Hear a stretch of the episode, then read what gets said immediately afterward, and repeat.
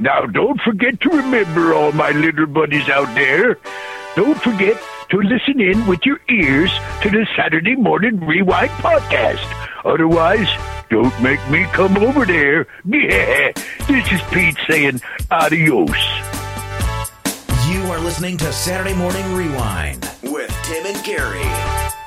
Hey there, citizen. Darkwing Duck here, reminding you that you're listening to Saturday Morning Rewind with Tim Nidell. But you knew that.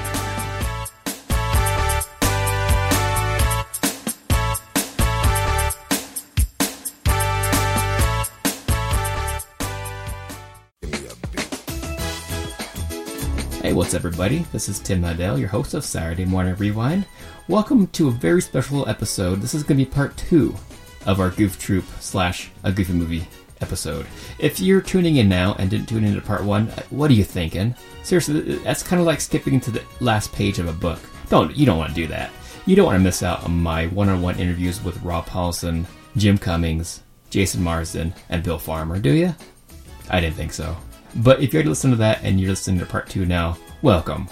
Uh, I'm just going to get right to it. Um, you're just about to hear my full interview with Jymn Magon, the writer of A Goofy Movie, and the 100% full audio of the D23 2015 Expo panel of A Goofy Movie, the 20 year reunion.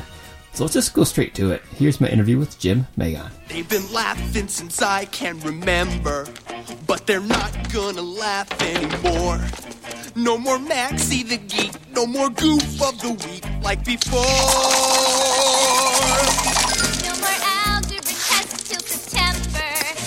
More looking at losers like him. No more having to cheat. No more mystery meat. No more Jim. No more Jim. No more Jim. No more Jim. First, I just want to say that that panel last night, the Goofy movie panel. uh, Were you blown away? Was it? I've been I've been to several conventions, you know, and talking about the Disney afternoon and that type of thing. But um, the biggest I'd been to is uh, Comic Con, where we had 500 people. We filled the place up. That was great. This thing was twice as big and 800 times more spectacular. Nice. And you know, it's funny that um, uh, Don Hahn actually did get an email from a fan that said, "Why don't you end with a Powerline song?" And he said, "You're right." Thank you, fan, for that. And and we didn't even know how to get in touch with Tevin, and he somehow shows up at one of the booths, and I said, "Well, this these people have him. Call him," you know. So yeah, he showed up, and it what I, I couldn't sleep last night. My my like I was just buzzing. It was such a, an amazing event. Please give a big Goofy Movie welcome to Tevin Campbell.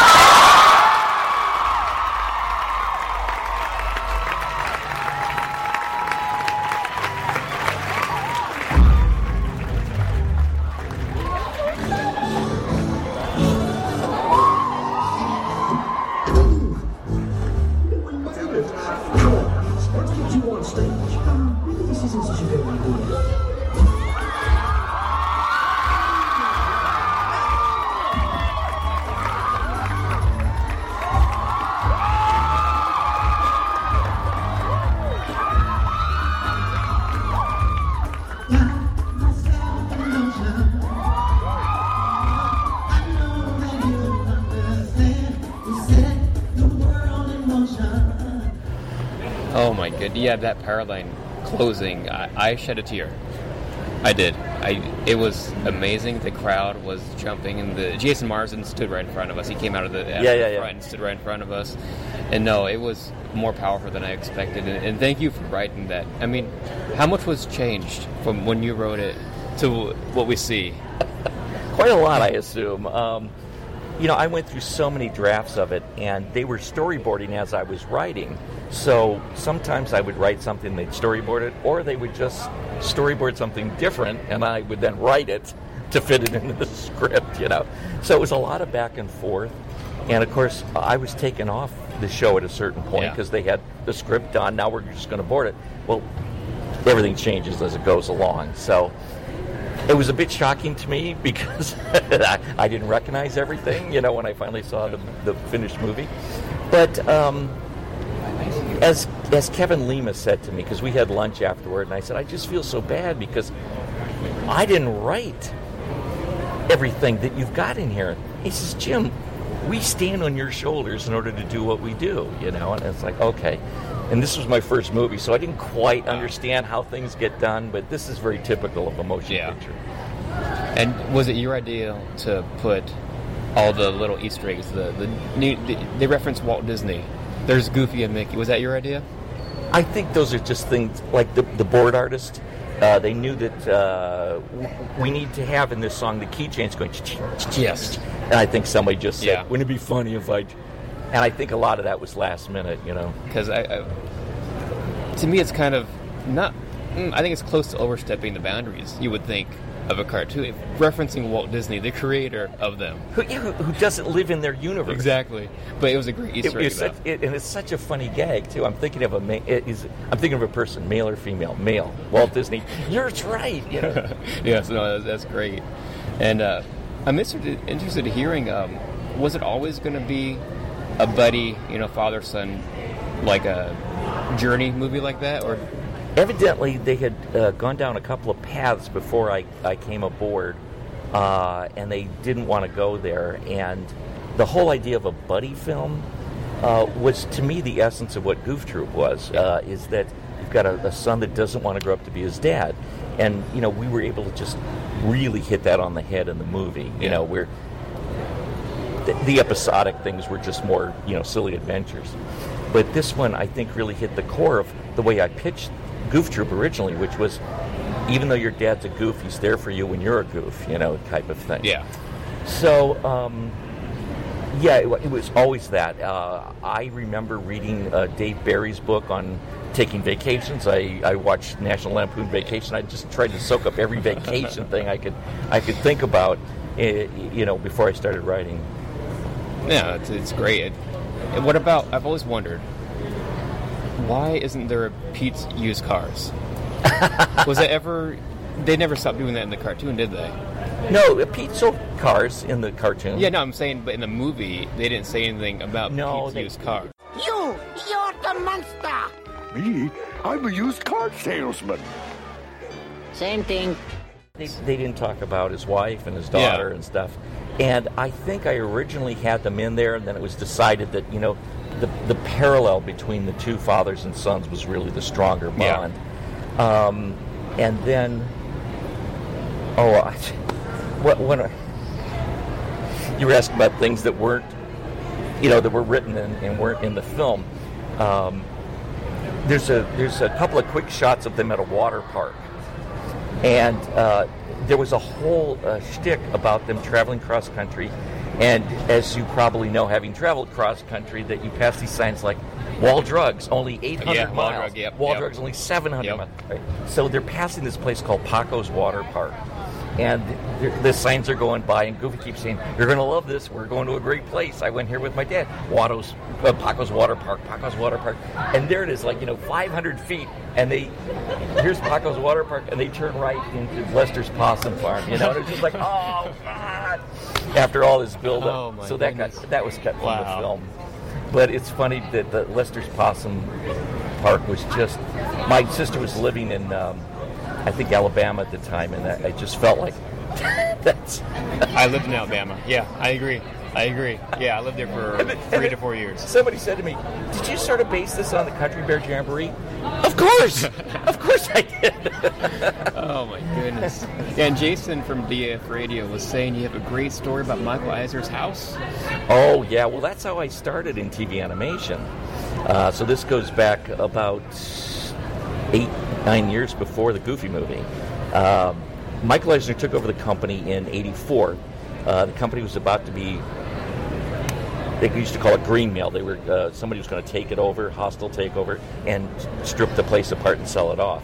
And the Bass brothers came in, a couple of rich Texans, I think, and they bought the company, and they said, "We'll do this if you put someone in charge who knows what he's doing." I think was the attitude. So they grabbed Michael Eisner from Paramount, put him in charge, and of course, Michael Eisner at one time was the head of ABC children's programming, the cartoons, right?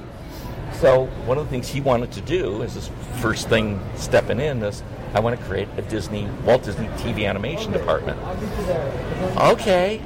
And so at the time I was working as a record producer for the music company. Yes, I was going to talk to you about that. I have your first record, the, Oh. the disco Mickey Mouse at home. I was going to bring it, but I don't know if it would really kind of bend in the suitcase. Yeah, it would, it would probably melt. Actually. Yes. Um, anyway, so uh, somehow my boss, Gary Krisel, got invited to go over to uh, Michael's house, and he said, "You're coming with me." And it was basically, and I don't know what their thinking was, but give me the sort of most creative people, and I want to just talk Yeah. to them. So I, I wind up in Bel Air, sitting in his living room on a Sunday morning. His kids are in the kitchen eating cereal, watching TV in their pajamas. I mean, it was very informal. And there were about eight of us, I think, that were there besides Eisner and Frank Wells. And um, and it was so funny because I'm, I'm just like, hi, Yeah, you know? yeah. And uh, he doesn't know me from Adam, but he was talking about how his kids were just back from camp and they had just eaten this new candy called gummy bears, Oh. right? And he said, honest to God, he looks at me and says, make me a show called Gummy Bears. Why are you looking at me? I've never written for television. I said, okay, you know. So afterward, we all went down to this coffee shop to sort of download what we'd heard. And we all decided that he was crazy. Because who would make a show about things that get eaten every week, you know? So I didn't think about it much more because this man had a million things to do. And two weeks later, I get a call. How's my gummy bear show coming along? oh, it's great. I'm typing right now, you know. So that's that's how I got into. Wow. And I also wanted to thank you because we just talked about it on a recent episode. DuckTales, Treasure of the Golden Suns. You Yes. those, right? Yeah. I was my, My favorite, I, I mean, I'm not lying, all time cartoon episodes of any cartoon ever made. It was a great miniseries. Uh, we plotted that out so carefully, and, and you know, so we got to make it bigger every episode, but then they all have to be complete, but also tie together.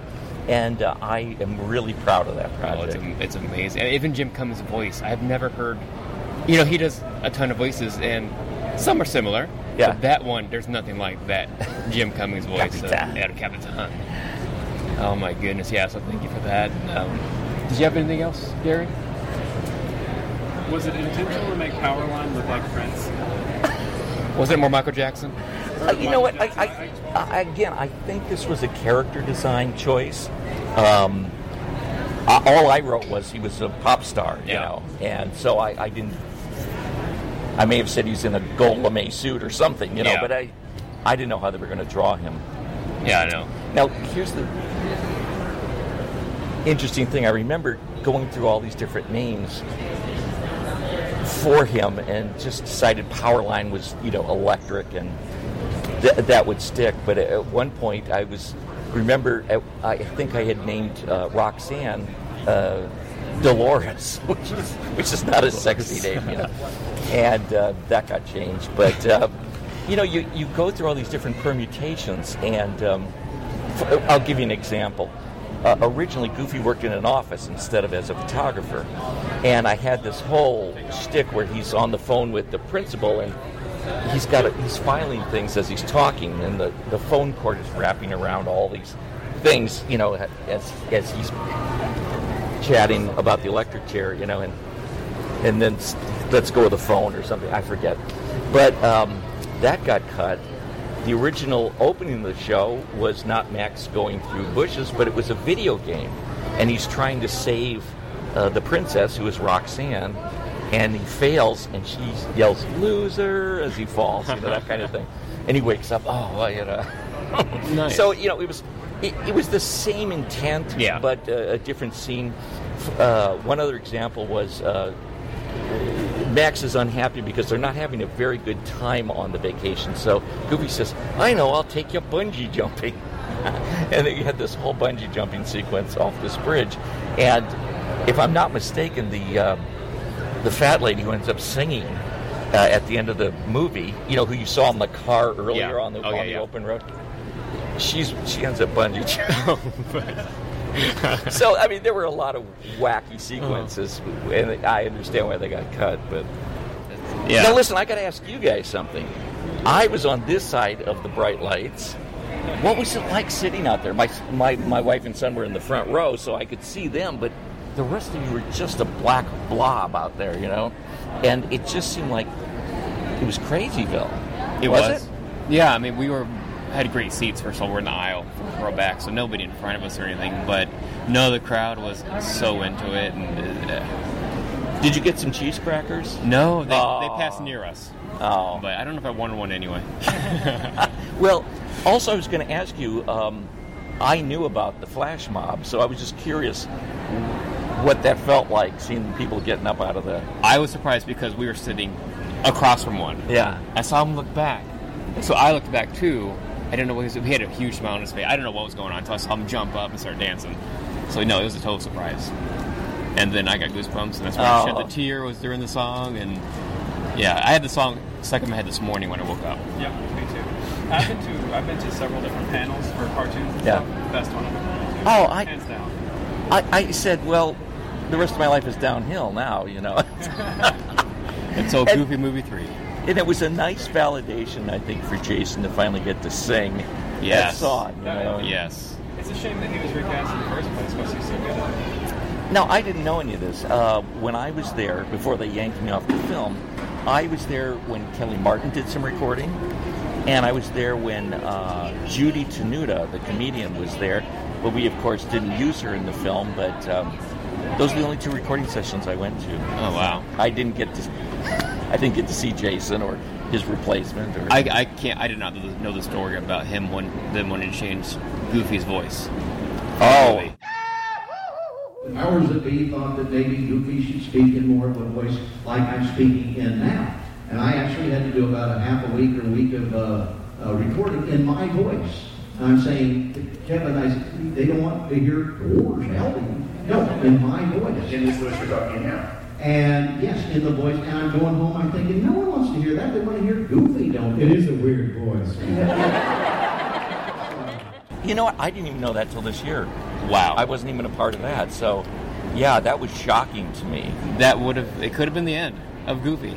You know, not really, but it would have been in for a while. That would have devastated it. And you know, I, I don't think we ever thought about it, but they were absolutely right. Is that Goofy is basically just this goofball, you know, and to play him as a as a, as a hurt father and as a caring father, um, I don't think it ever occurred to me.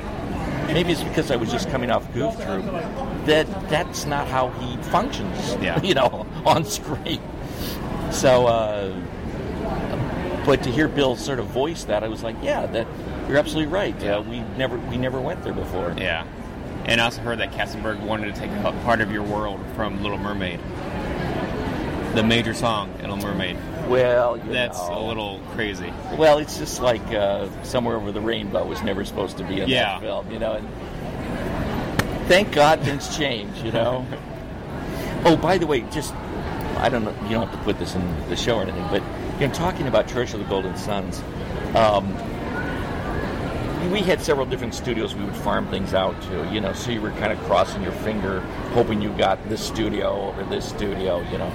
But the, the finale of Church of the Golden Suns uh, is like feature quality stuff. I even have a couple of uh, cell setups from it, and when they're I have when they're running, running along the bricks falling, and uh, oh my god, it was just so on the money. It wasn't that cheap, crappy animation. Yeah, I, I, I have one cell from the Cold Duck episode of Scrooge with a T-shirt on, a white T-shirt on, when he's when, when he's imprisoned by the penguins. So that's the one cell that I have.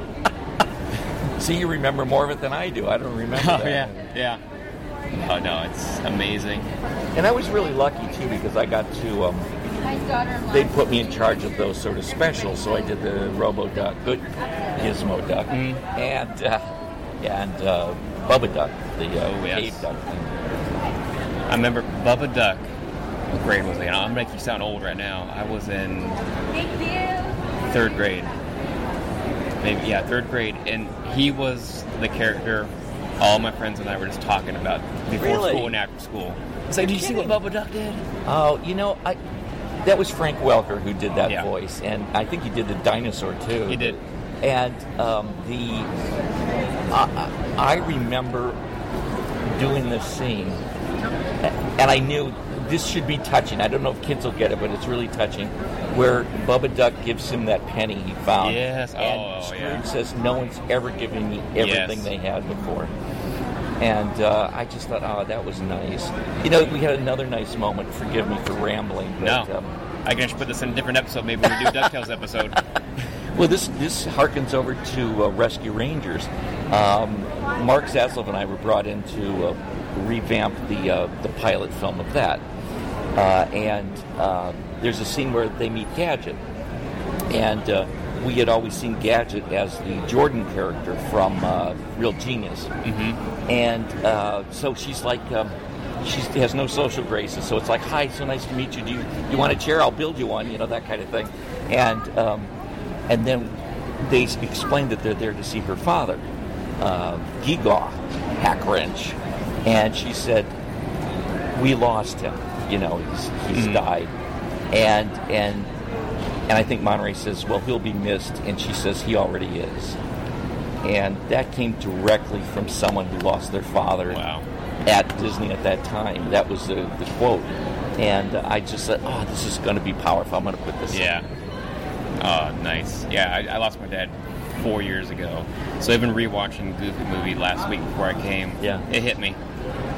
We we were extremely close, almost best friend kind of close. Oh, yeah. So yeah, he's the reason why I started the podcast. Um, right after he died, I started watching old cartoons again, just to relive it, my childhood. And uh, I already had a different website where I was interviewing musicians, actors, and a Yeah, couple yeah. voice actors and everything. It's like, you know what? I'm gonna start this podcast so I can relive and, and meet these people that I grew up with. And the first like year was almost like therapy for me, talking to these voice actors, and it really was. And no, it's it's been amazing ever since then.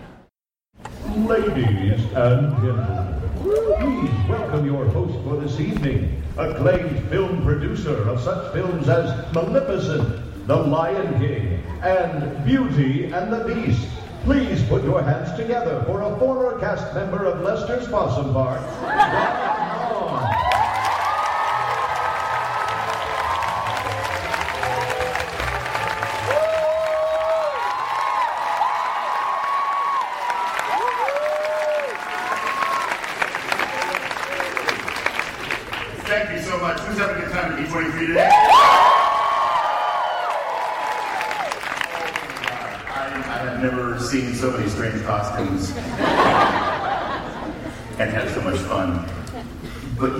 Have chosen wisely. Here for, I guarantee, the coolest and best panel of the entire weekend.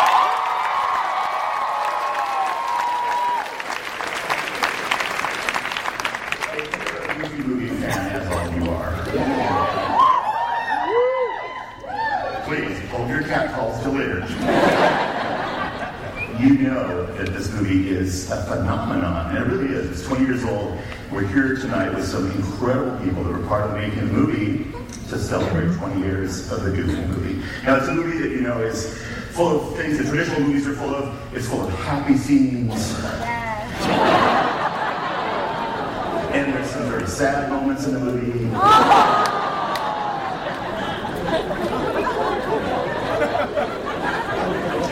But most of all, it's just good, clean fun, and one of the great, over 20 years, Disney classics.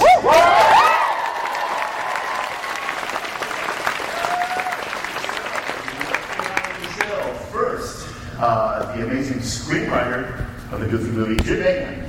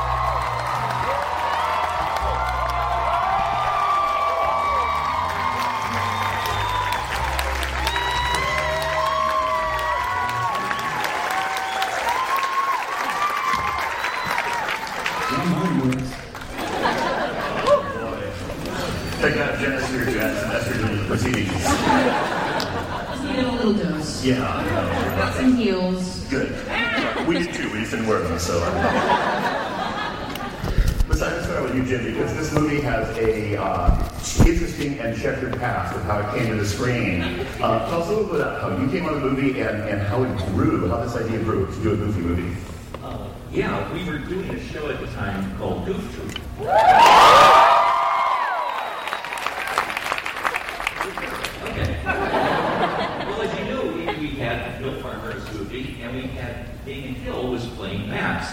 And um, when we came when it came time to do a special, we were thinking of doing a, a special. We did uh, a Goofy Christmas, if you've ever seen that. And um, suddenly we came up with this idea, should we do a film, a feature-length film starring Goofy? So when we decided to um, uh, uh, put, put him on the big screen, we wanted to age up Max and put him in high school. And that's when Jason came along. And uh,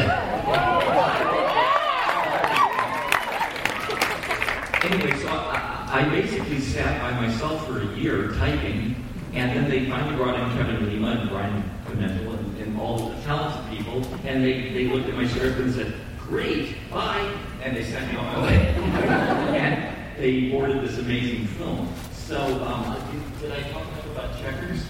You said checkers past. Well, no, no, that's a, that's a, that's a Nixon speech. It's something else. Yeah. Thank you for always Nixon fans out there. And there's a,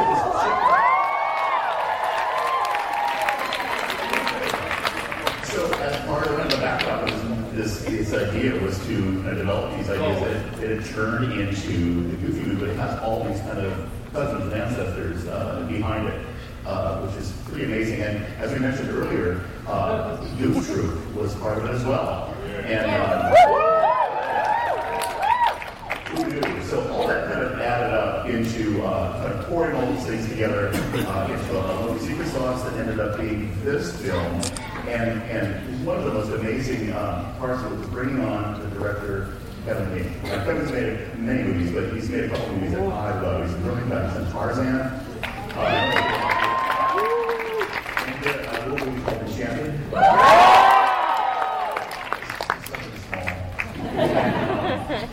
Kevin could not be with us today, but he felt so strongly about you guys being here, he wanted to send a little video reading along. So here's the director of the movie, live almost from his house. Here's Kevin Lima. Hi everyone, I'm Kevin Lima, the director of the movie. And I have to say, it's seriously killing me that I can't be there with all of you to celebrate the. Um, I'm sure you'll agree with me, because you've stood in line and you're packed into this hall, that uh, that uh, the Goofy movie is an underappreciated Disney gem. What's up with that? Seriously though, I'm thrilled that you're. Um, hopefully you'll learn a couple of things about the movie that you didn't know before. I'm going to prompt uh, Bill Farmer to talk about the time that uh, we had the recording session um, because Jeffrey Katzenberg thought that Goofy shouldn't talk like Goofy, that he should have like a regular voice like Steve Martin. Um, exactly. and let's see, I got a couple other things. Let's see. I dug into my boxes and mementos. I took a box for each movie.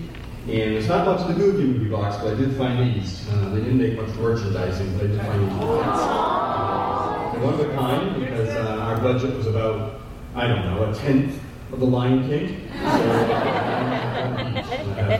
here, I've got a little uh, Roxanne.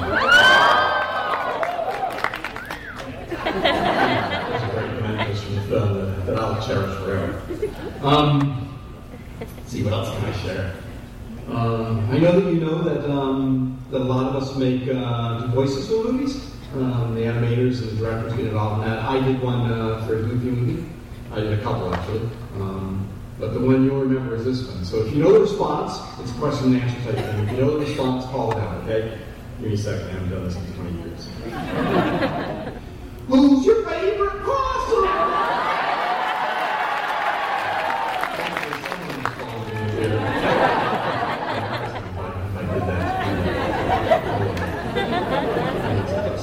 Um, anyway, there you go. A couple of things. Um, I hope you had a great time. You know, over the years, over the past years especially, lots and lots of guys in their 20s, especially guys, some girls, but mostly guys, they find out I, uh, I directed this movie. They freak out. So I know it really means something to, to people, and to, a, to a whole audience, whole generation out there. So uh, thank you for that. Thanks for that um, responding to, um, to the film in that way. Have a great time, um, and I wish I could be there with you. Alrighty, guys, take it easy.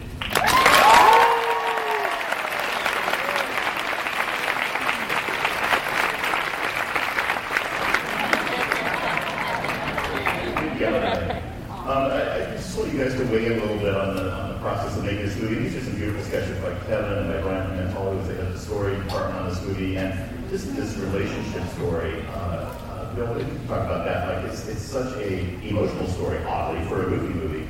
Um, talk about that like, when you first were exposed to this. Of course, uh, do we have, a, yeah, there we go.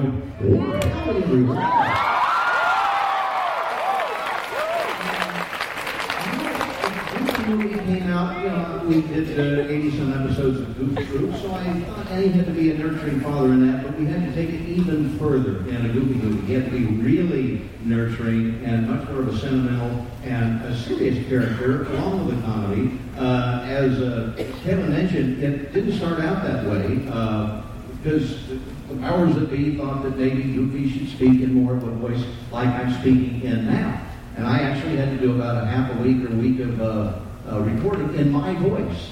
I'm saying, Kevin, I, said, they don't want to hear doors helping. No, in my voice. In this voice you're talking now. And yes, in the voice. And I'm going home, I'm thinking, no one wants to hear that. They want to hear Goofy, don't they? It is a weird voice.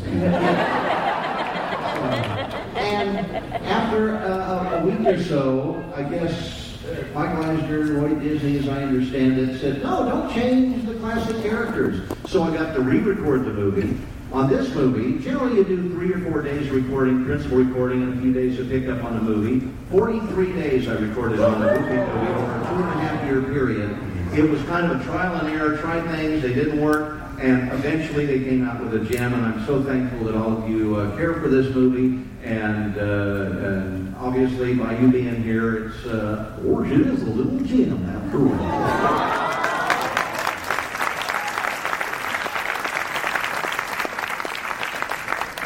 Beautiful. And, and uh, uh, Jason, I want to ask you the same thing. Like, what was it getting involved in this movie, and what has it meant to you uh, in, in that early process? Is this something like when you were making it, you thought, oh, you know, 20 years from now, I'm going to be sitting on stage in front of 900 people talking about this? I thought that exactly. as soon as I auditioned, 23. They haven't invented yet. no, I,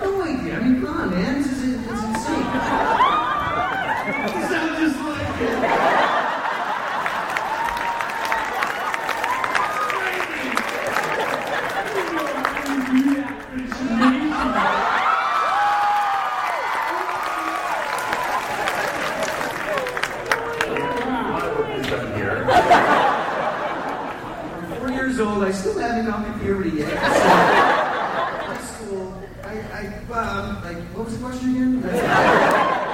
I, I think you answered it well, yeah. Yeah, it's a, I had no idea, no idea. It's a privilege. Thank you guys for for being here. And, and yeah, I get people like Kevin said, you get talking to me all the time. They, you know, seeing this movie brought, you know, s- solidified my relationship with my dad, with my, with my, with my parents, and, and I love hearing their stories. It means a whole lot. So what a, what a treat.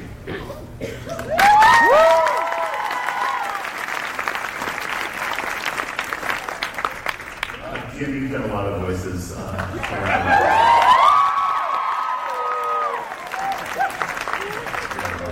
Only most of this afternoon, uh, too numerous to mention, but when, the, uh, when you come on the movie and um, we're asked to do Pete, and it's, uh, what was that process? Were there any special kind of instructions that there were for Bill about doing the old Pete voice or doing something that you brought to it, or what was kind of the, the instructions in the movie? Well, I had to gain 70 pounds. Obviously. And, um, uh, no, you know, uh, being a, you know, a classic character like Pete, you just have to remember that uh, he's going to be the father of the year. Everybody's favorite dad. There's my favorite little write-off right here. I think he's uh, parent of the year. I, I always thought the parenting tips for Pete would be a good illustration. Um, you know, what would some of those be? Well, I can recall one time he thought it was hysterical to scare the living Jesus out of the kids, and and and uh, April Winchell, uh, his wife, gave him holy heck, and uh, and I said, well, you know, I, I think a shock to the system is good for the little weasels. glands that they may grow. So, you know, so I'm going to use it with that love. Yeah. yeah. But I swear I'm not that bad at home. It was fun. We brought a little clip along to show uh, Pete in action on the screen. Let's take a look. Deputy, you're still giving the government. I don't know what's wrong. Just seems like everything I try only drives Max further away. Maybe I ought to just back off. I don't know. Wrong goof. if you keep them under your thumb, they'll never end up in the gutter.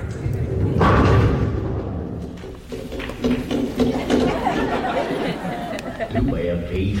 Almost. Almost. Watch this.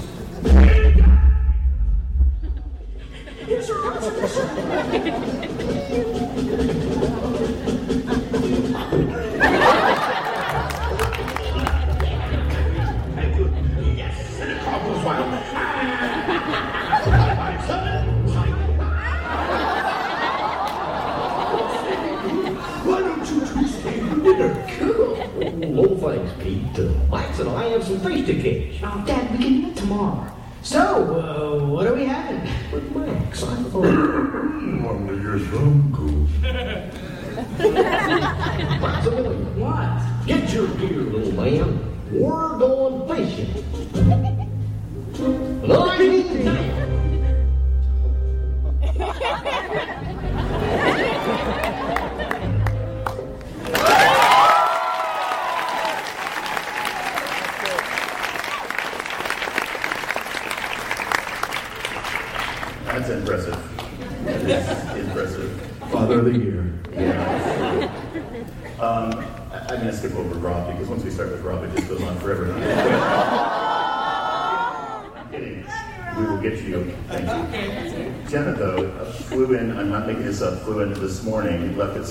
the morning from Nashville, Tennessee. So I just want to say, like, yay. Well, there you are on the screen. What, how was this audition? Like, how did you come to this job? Uh, you know, I kind of just went in and did my shtick. Like, I, you know, I talk fast and I'm a little nerdy from time to time. Um, and I did not wear a hat to the audition, however, just for the record. Put that out there. Uh, no, I, just, I went in and I, and I had a good time with it, and I did my fast talking thing, and and apparently it worked. I, I will say though, a couple, a couple of months after I finished the film, uh, I, I believe it was Gabrielle Carteris came up to me at a, at a charity event, and she said, "It's nice to meet you, but I, I just wanted to let you." And she was so gracious and kind.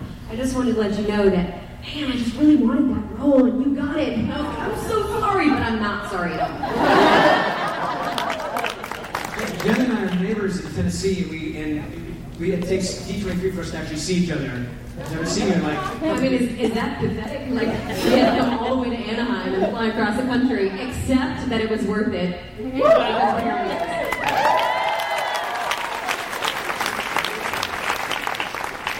have to do the next D23 in Tennessee. We'll have to do it there. Yeah. Y'all come over to my house for some barbecue. Lester's hoedown. You can't beat that. Rob, I tease you, but talk about this movie and what it's uh, what it's meant being in it, and uh, you know just what it meant doing this voice when you started out, and what it's like looking back for 20 years. And also, what do you have for lunch? Hi, my name is PJ, and I'm an alcoholic.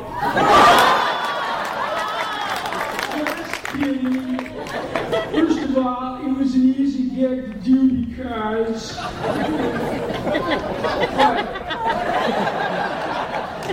I love pork rinds. I'm a lousy dancer, and Jim Cummings is my role model. God, Have mercy. yeah, honestly, God, I, I, I think we talked about this a, a few times. Um, I, I, I am so thrilled at the depth of love for this film. And, and I, Don and I were talking backstage, and if somebody had said to me, hey, you know, there's going to be this really cool thing at D23, and, and you're going to be part of it, and had I been part of Lion King, that's where I, my brain would have gone, you know, big celebration sort of thing. Because this was a an amazingly fun movie with working with people whom you choose to spend your free time with. We had a blast doing this series, but I didn't know the depth of love for this. It's absolutely astonishing, and and yeah.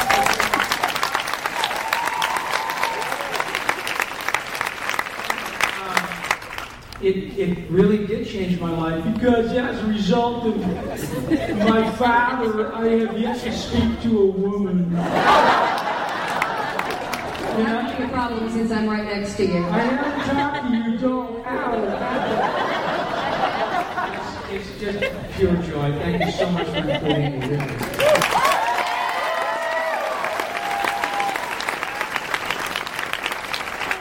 You guys are a lot of scenes together. Did you work together in this movie, or did Kevin have you in a one-on-one, or did you did you play off of each other? Like, so what was that like? Yeah, we did yeah. uh, together, but sometimes you solo, but I like it when we're together. I do too. I do over at uh, Waves. Uh, Yeah, yeah. Uh, no, uh, there, we did a lot of scenes together. Yeah. But then again, I also went back in and did those lines solo. I don't know, just to get the best uh, reading of it, and then they Max or better to uh, you know put them together in uh, post production editing. But I love working with all these guys. It is absolutely a dream come true to get to work with these guys. They bring you up to their level and uh, just make the product a whole lot better by their being there. And uh, I miss recording everybody, and I don't do that too often anymore. But it's a it's a lot of fun. And, and people ask that question a lot, and, and unfortunately, it, it, we do these days, you know, do individual recordings. In video games, it happens like that pretty much all the time, and I think on features too, you probably have a lot of actors in individually. Yes. It is way, way, way, way beyond fun to be in a room with all these incredibly gifted people. That's the show, folks. It really is. When you're in a room, The magic oh my God, it's outrageous, uh, and it, it, when you're in that room with all of those people, it, it really does, like Billy says, a high tide raises all boats, and you get better being around all Yeah. those people. It's, it's, And sometimes the stuff that we say makes it in the movie. yeah. yeah, sometimes the ad libs actually make it on the screen. Yeah, I mean, you've written so much for this movie, and you you know changed characters like Powerline and things, and and, and you. Uh, you Powerline guys out there. A lot of it is you rely on the energy of the actors to bring to those lines, but also to ad lib, because when you have uh, actors like this, it's kind of a, a dream situation, is it not? Yes. I, I, I noticed you were about to show Principal Mazur. Principal Mazur. Mazur. Uh, that was my principal in high school. Well, here's Principal Mazur. so it basically was Mazur.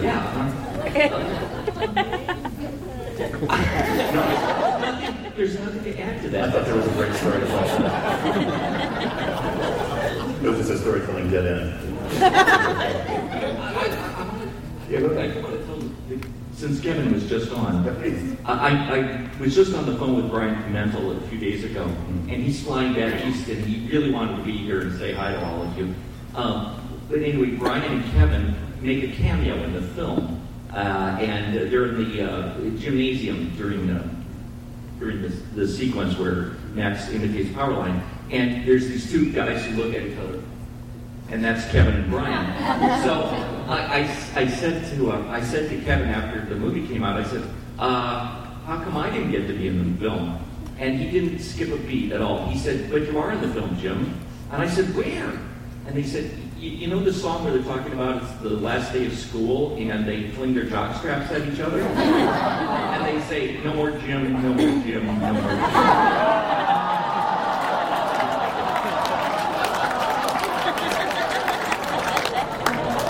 I knew you loved sports, but I had no idea you were such an athletic supporter.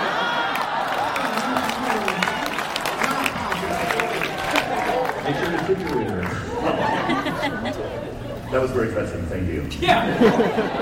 Yeah. Jockeying for position. Uh, listen, while we're on the principal, uh, Wally Shawn. Uh, he wanted to send his greetings today, and uh, and he did so on the big screen. Let's say hello to Wally Shawn.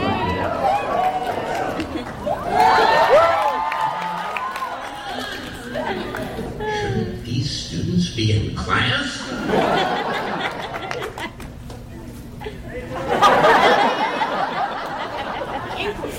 Shouldn't these students be studying for their final exams? Better yet, what about those educational science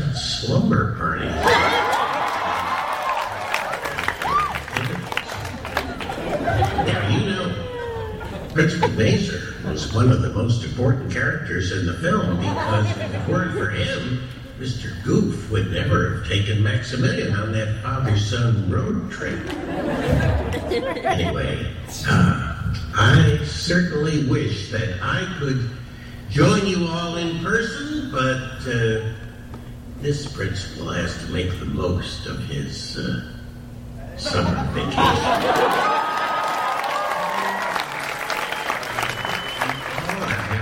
Great time this weekend at the uh, 2015 D23 Expo. Yes. And I have to say, there's no homework this weekend. Keep the good work, or you'll be suspended.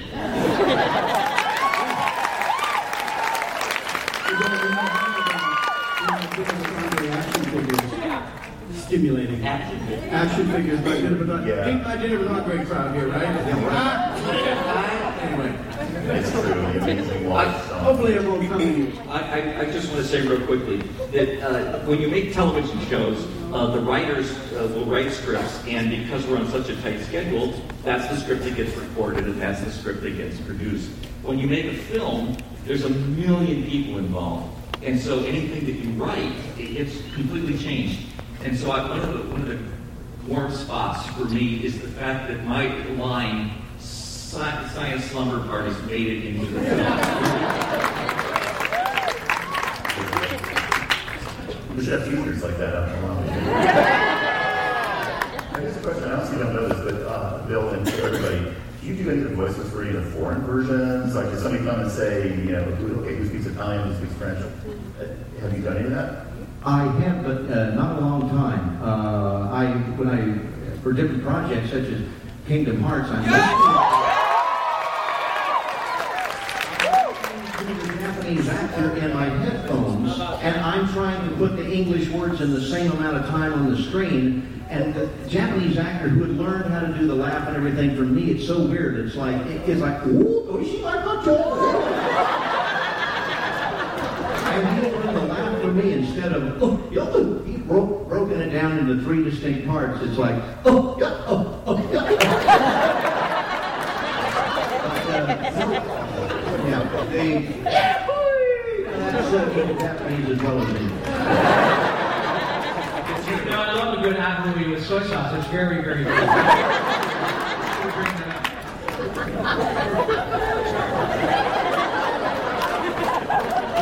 I just throw this all away.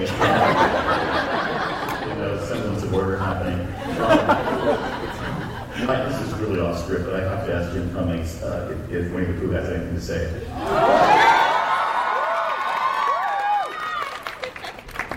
Well, I suppose uh, if someone were to smack over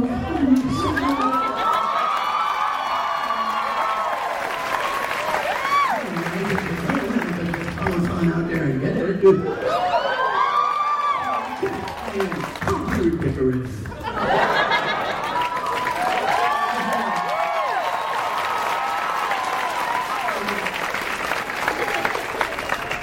I'm just going to sit here all day. This is great. I told you to be out of here by 10, so.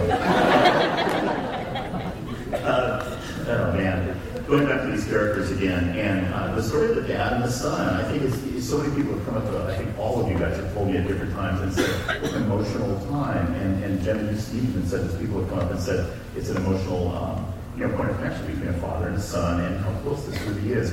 Uh, what are some of those people uh, that have come up to you and what have they said just uh, you know about their relationship to this movie 20 years later? I mean, I think that it's just it's such the epitome of a father and son relationship where they're, uh, you know, during a crucial developmental time in a, a boy's life and a girl's life. It does, doesn't really matter uh, which one. You know, you, you struggle and, and you, you have a lot to learn from your parents. Oh my goodness, I see a Stacy hat in the audience. Sorry. I'm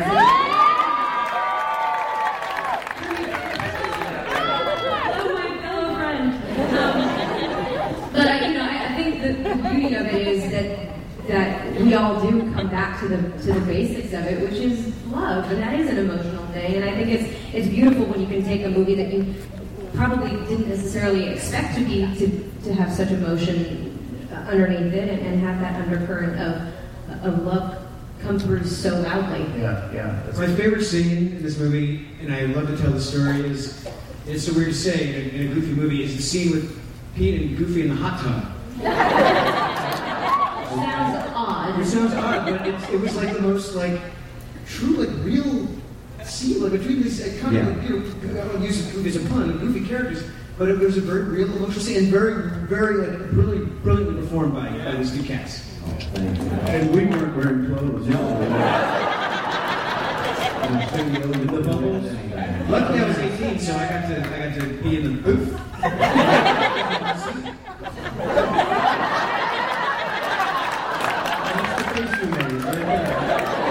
I'm really glad I wasn't recording that day. This is after, after the hot tub scene, and um, yeah. pizza. It, it, it gives me uh, multi-genetic independent personality animation. And I think the question mark about this movie when it was being made was, can you take characters who have their life in shorts, short films, and can they be in a feature film? Can you take somebody like Goofy and Max and those characters and make them sustain a story for a long time? Um, which you did. Like, what was that process, Bill? You, you had to sustain a movie and you had to sing in the movie. Yeah. And and what was that process like to try to? Was it horrifying or? Um, well, you get a lot of chances to do it. but no, when you, uh, I, I have to kind of uh, comment on, on something earlier, talking about uh, so many people come up to me today and say that this movie changed their relationship with their dad. I've had people say, I couldn't talk to my dad, but when this movie came on, it changed our relationship. Or that they would play the songs on a road trip. And uh, uh, I knew that it was really a father-son thing with my own son, who was five years old when this came out. We went to an advanced screening. And when we came out of the theater, my son said, well, and he was crying, actually. And I said, what's wrong, buddy? And he said, well, when Goofy went over the waterfall, I thought that was you. I said, oh, this movie has heart. Yeah, great part. Fantastic. There's also great friendships in this, and I love kind Max and, and PJ and Bobby. Um,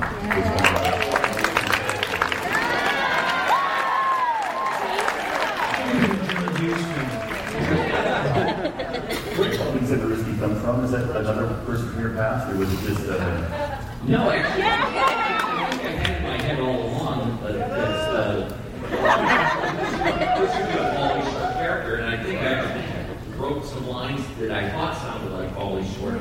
Uh, obviously, you know, he, he did much better. Yeah, he's Pauly Shore. He's so good at doing himself. Yeah, and sales of Cheez Whiz just went through the roof. Uh, and Pauly Shore wanted to say hello. Here he is. Sure, I did the role voice of Bobby Zimmeruski on the Goofy movie, and I want to uh, say sorry I couldn't be there, but I'm working on my own stuff here. Uh, working on a lot of my stand-up stuff right now, but I want to wish you guys a happy 20th. Um, it's been 20 years since we did the Goofy movie. It's pretty crazy. I know to this day, a lot of people still come up to me and go, "Leaning Tower." cheese." movie, um, and it did really well for me. And thank you for the opportunity. And uh, I'm glad you guys are, are, you know, reliving. It's been 20 years. Anyways, what's up? 20 years. Thank you very much. Sorry I couldn't be there, but I'm writing my stand-up right now. I'm about to hit the road in the fall, so I'm working on a lot of my stand-up stuff now. We'll see you guys next time. One more time for what? Cheese.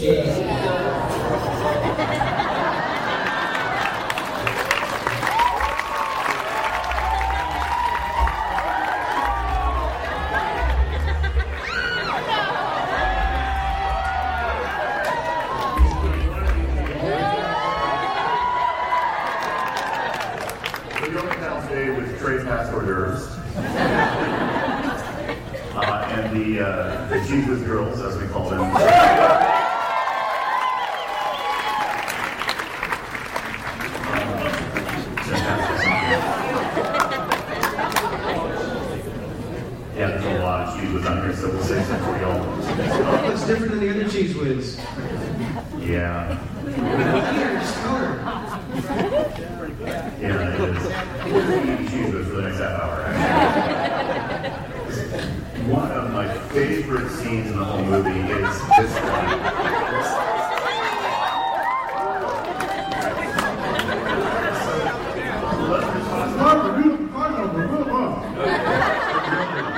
Just pass this along.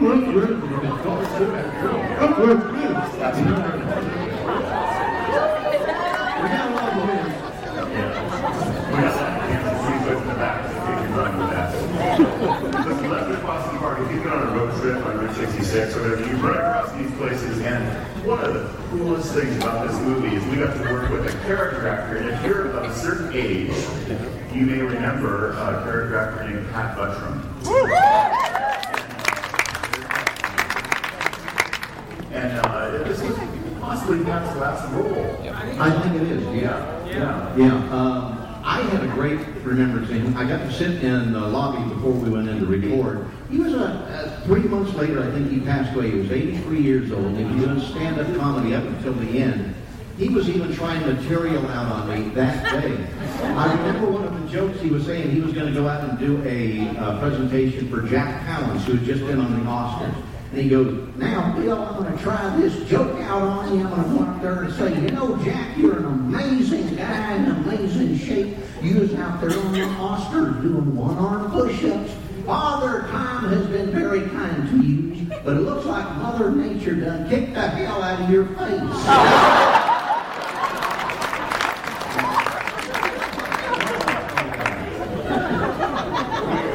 We're preparing for this. We had a lot of trouble trying to find if anybody does uh, the definitive Pat Buttram because we found out that uh, Jim Cummings, you actually you have a Pat Buttram, don't you? I have a, everybody has a Pat Buttram. Can we hear that? Uh, yeah, well, yeah, I worked with him a bunch of times. He was great. He was he was one of I played the uh, I played the Andy Devine bullet in uh, Who Framed Roger Rabbit.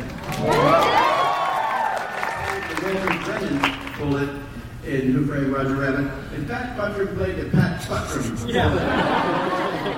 and, and so we got to hang out. And I met a few times over the years. And one line he said to me was, "Do you know would give me six good men in the buckboard board meetings. I said, "My no, no, I don't either. I've seen forty damn movies." and he said a lot of other things that I won't be saying. but wait, there's more. Well, well yeah. another, another contestant, and then we'll have a vote. Yeah, we all done mess around with this here voice every now and then. I met Mr. Buttram at the uh, LA studios. He was uh, just sitting there, and uh, I was working on something in which I was actually uh, replacing him uh, as a result of the fact that he was ill. And, okay, he was, I think it was one of the, uh, I think it was Chief in one of the um, and Hunt movies, yeah. And so I said, uh, yeah, I mean, it was, it, it, um, and he died. Um. This is not the happiest place I've ever at this moment. okay, here we are. It's very therapeutic. Um, so I walked out and I said, Mr. Buttram is, I mean, it was because of Mr. Haney on Green Acres, you know, that's when I, it was just such a thrill to meet him, and I, I said, uh, you know, I have to tell you, sir, that I have actually stolen your voice on, on more than one occasion. Uh, and he said, Well, that's all right, son. I ain't using it much no more. it's like being, it's like, nah, go ahead. It's all right. Uh, it's Yeah. like you got to pay for your car. I don't. It's a delightful man. And that, I that, because we're fortunate enough to do what we do, and, and like today, the, the, the table downstairs at which we were signing earlier, Eisner is there. You know? How cool is that? And how cool is that? So get a chance to meet these people and, and even spend a little bit of time um, in, in, in, in, in with these people who really were TV showbiz legends for 10 minutes is, is just, I'll never forget that opportunity. Never. Yeah. Fantastic. Uh, I'd like to do my pet butt. Let's do Jim, and then we'll get to Jenna. Hi. I'm, I'm, I'm Pat Buttram.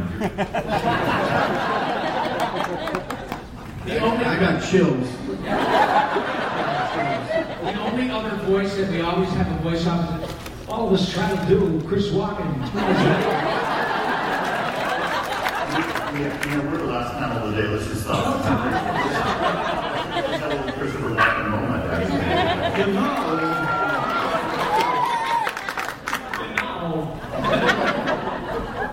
Goofy. It's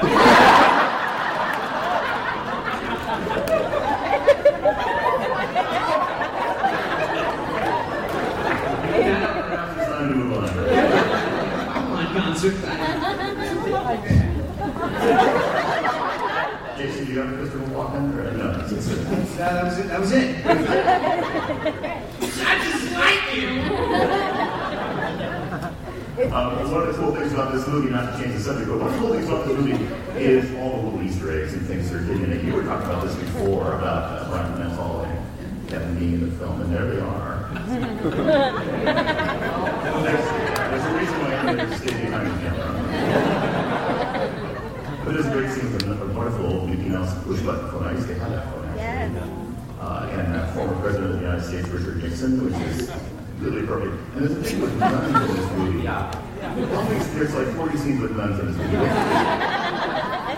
You'd have to ask Kevin. All right, we'll get back on that. Jim out of class a lot is probably a little homage to them. Yeah, he had a difficult childhood. Um, these guys, if, if you're uh, of a younger age, may not know them, but Gene Siskel and Roger Ebert. Chicago, and if you got a thumbs up or thumbs up from them, it was fantastic. And if you movie got a thumbs up from these guys.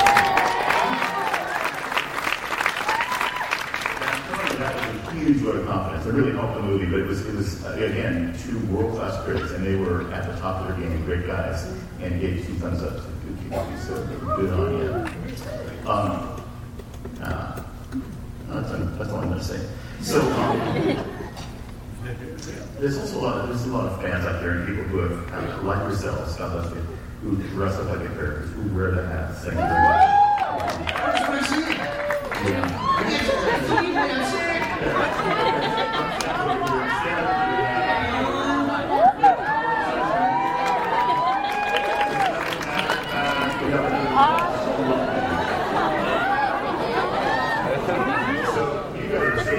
we absolutely love you guys and are grateful for that. And we also love the guys that make things like these fan videos on online. And there's one online that just cracked us all up. And you know what I'm talking about. If you haven't seen this, you're in for a real treat. But this is a little fan video uh, based on the song After Today.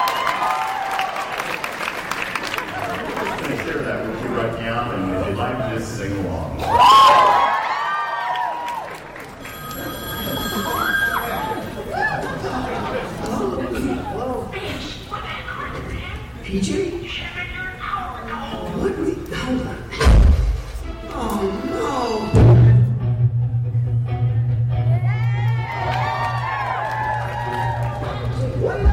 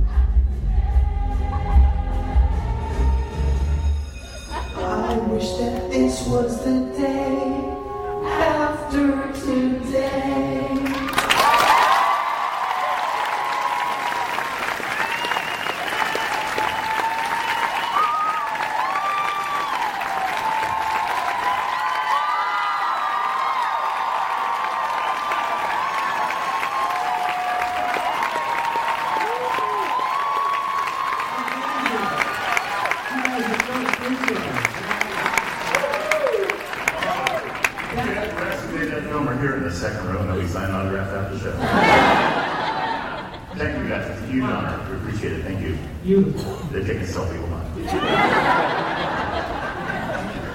Uh, well, I love the songs in this show so.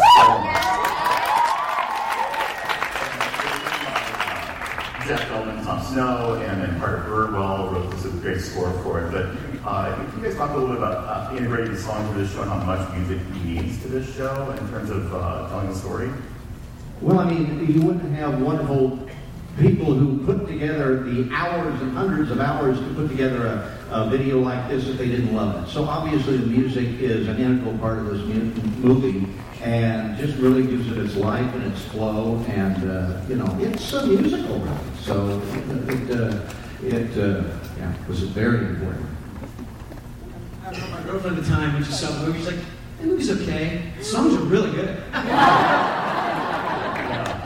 That's a high compliment. I, I just talked to Brian Fidenzel the other day, and he said he found a tape of a song that they wrote called Roxanne, and that um, it was cut from the movie because I guess Katzenberg looked at it and said, "Who wants to listen to a ballad in a cartoon?" That's changed. Yeah. Yeah, that, you know, that thing is great. Uh, uh, Blu-ray voice material. There was a Blu-ray. Guys want Blu-ray? If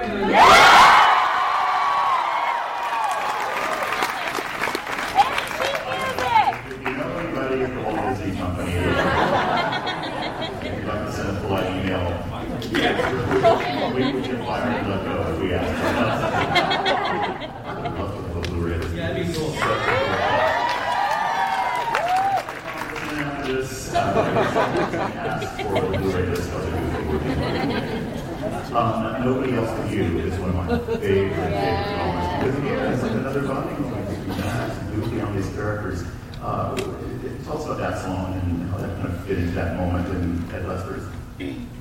Well, it, uh, you know, it is definitely the bonding song of the movie toward the end of the movie. It's a very touching song, and it is totally out of character for Goofy to get that kind of emotional. That was the hardest part for me in the movie, was to kind of like add those layers that Goofy never had before, and to touch his heart, and to show the angst he had about, you know, uh, about Max and where he thinks Max is going. He just wants to help Max, and he just wants to take him on a trip and love him. And uh, it's a love story, it's a love song, and uh, it's, uh, you know, except it's interrupted by a waterfall, but other than that, it's a very touching waterfall. Can I just for a moment? It's really important what Billy said because um, often a lot of us are lucky enough to do these types of events in which we get to speak to not only people who are really ardent, lovely fans, but often there are actors and performers out there. And Bill made a really, uh, really great point about, about you know different layers and stuff. It's about acting. It's about acting. It's you know there are a lot of people who can do uh, no pun intended, goofy fun voices or funny voices.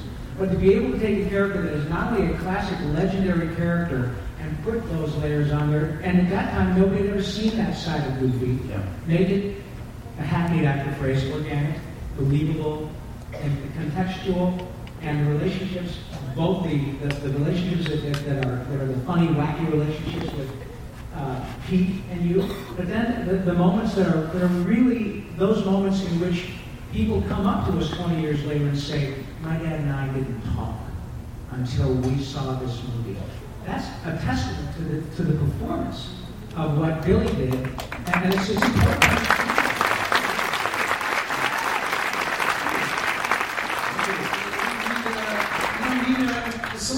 To to write, sell, sell a feature film. There's a very talented actor. Well, Billy did 40, uh, 40, you said 40 hours of recording or 40 days of Yeah, recording? about 40 days So off and on, so they, there's a lot of scenes that got cut, subplots, all this kind of thing.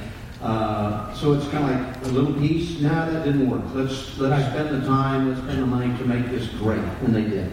And so, not only did you get the work done, but then that's when you, is that just when you bought Burbank? Uh, yeah, yeah, I got, the, I got a sign I took off of all its. I got it. It's, uh, it was- yes. Yeah, it was Steve Jobs about Burbank, yeah. Um, it's a really good point, and I can speak from experience here, especially when you're trying to do a character that's already been created by Goofy. The, the amazing Pinto Colvig created that character along with uh, Art Babbitt and a lot of people at Disney. Um, it, it just points up to the amazing acting ability of the U5 and, and you two. Um, to be able to take a character that's already been done and retool that and say, I'm going to make this character last for this whole time. I mean, that's the thing that I think is the joy about this movie. And to have had it touch people the way it has has been really great. This is a really touching song for this part of the movie. We wanted to play it for you right now. So let's take a look at this moment in the movie. Howdy there. I'm Awesome Posse Jamboree. Here it is.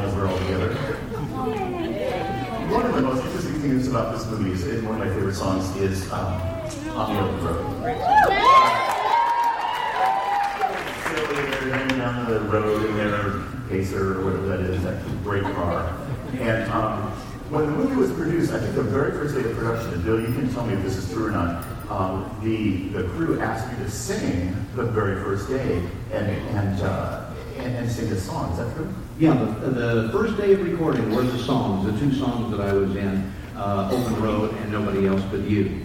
And I was uh, upset. I said, Where's Jason? And uh, Jason wasn't there. They had another singer, Aaron Lohr. But it wasn't Jason. It wasn't Max.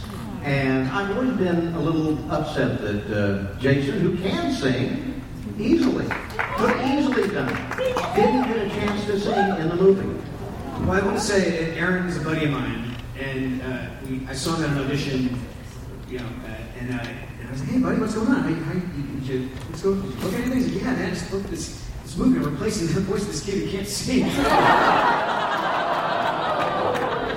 like, "Oh, okay," and I, and I, I, didn't, I just didn't say anything. Like, I saw a movie later, he's like, "Why didn't you tell me that was you?" Wow. Um, well, we thought we'd, we'd actually fix that tonight.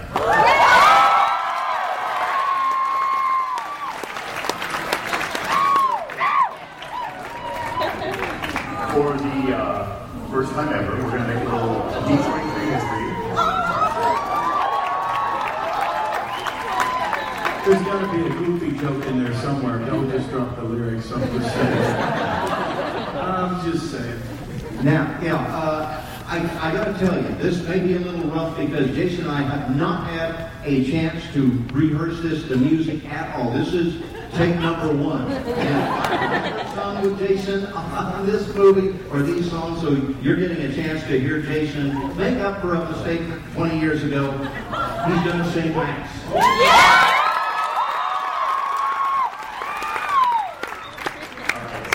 in, here we go. Wish us luck. Good luck, everyone.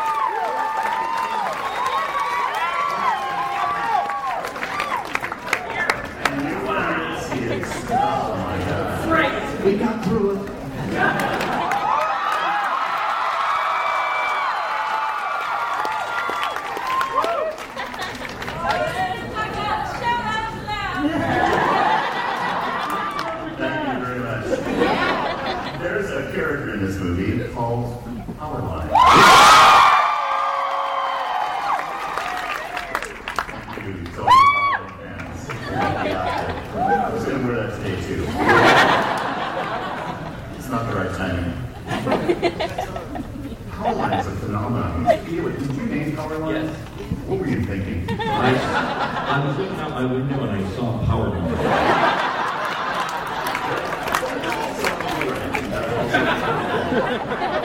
that story that you heard here live. the Goofy movie is certainly a phenomenon, and, and so is Powerline. And we thought, how could we possibly close the show?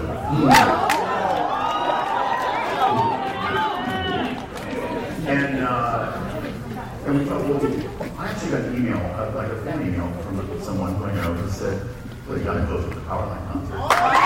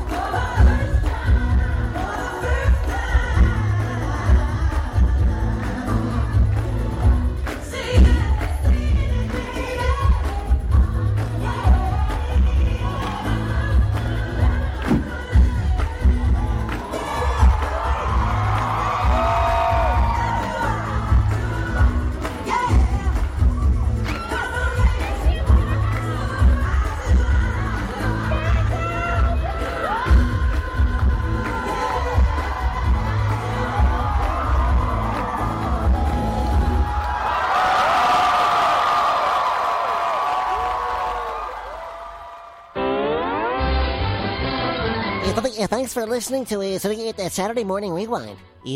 Please check them out on Facebook and Twitter. And that's all, folks.